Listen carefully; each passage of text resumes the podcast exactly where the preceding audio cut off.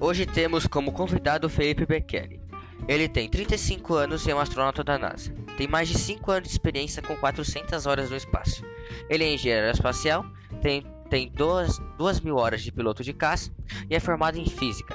Felipe fez faculdade de economia, porém não gostou do ramo e preferiu as áreas de exatas e ciências.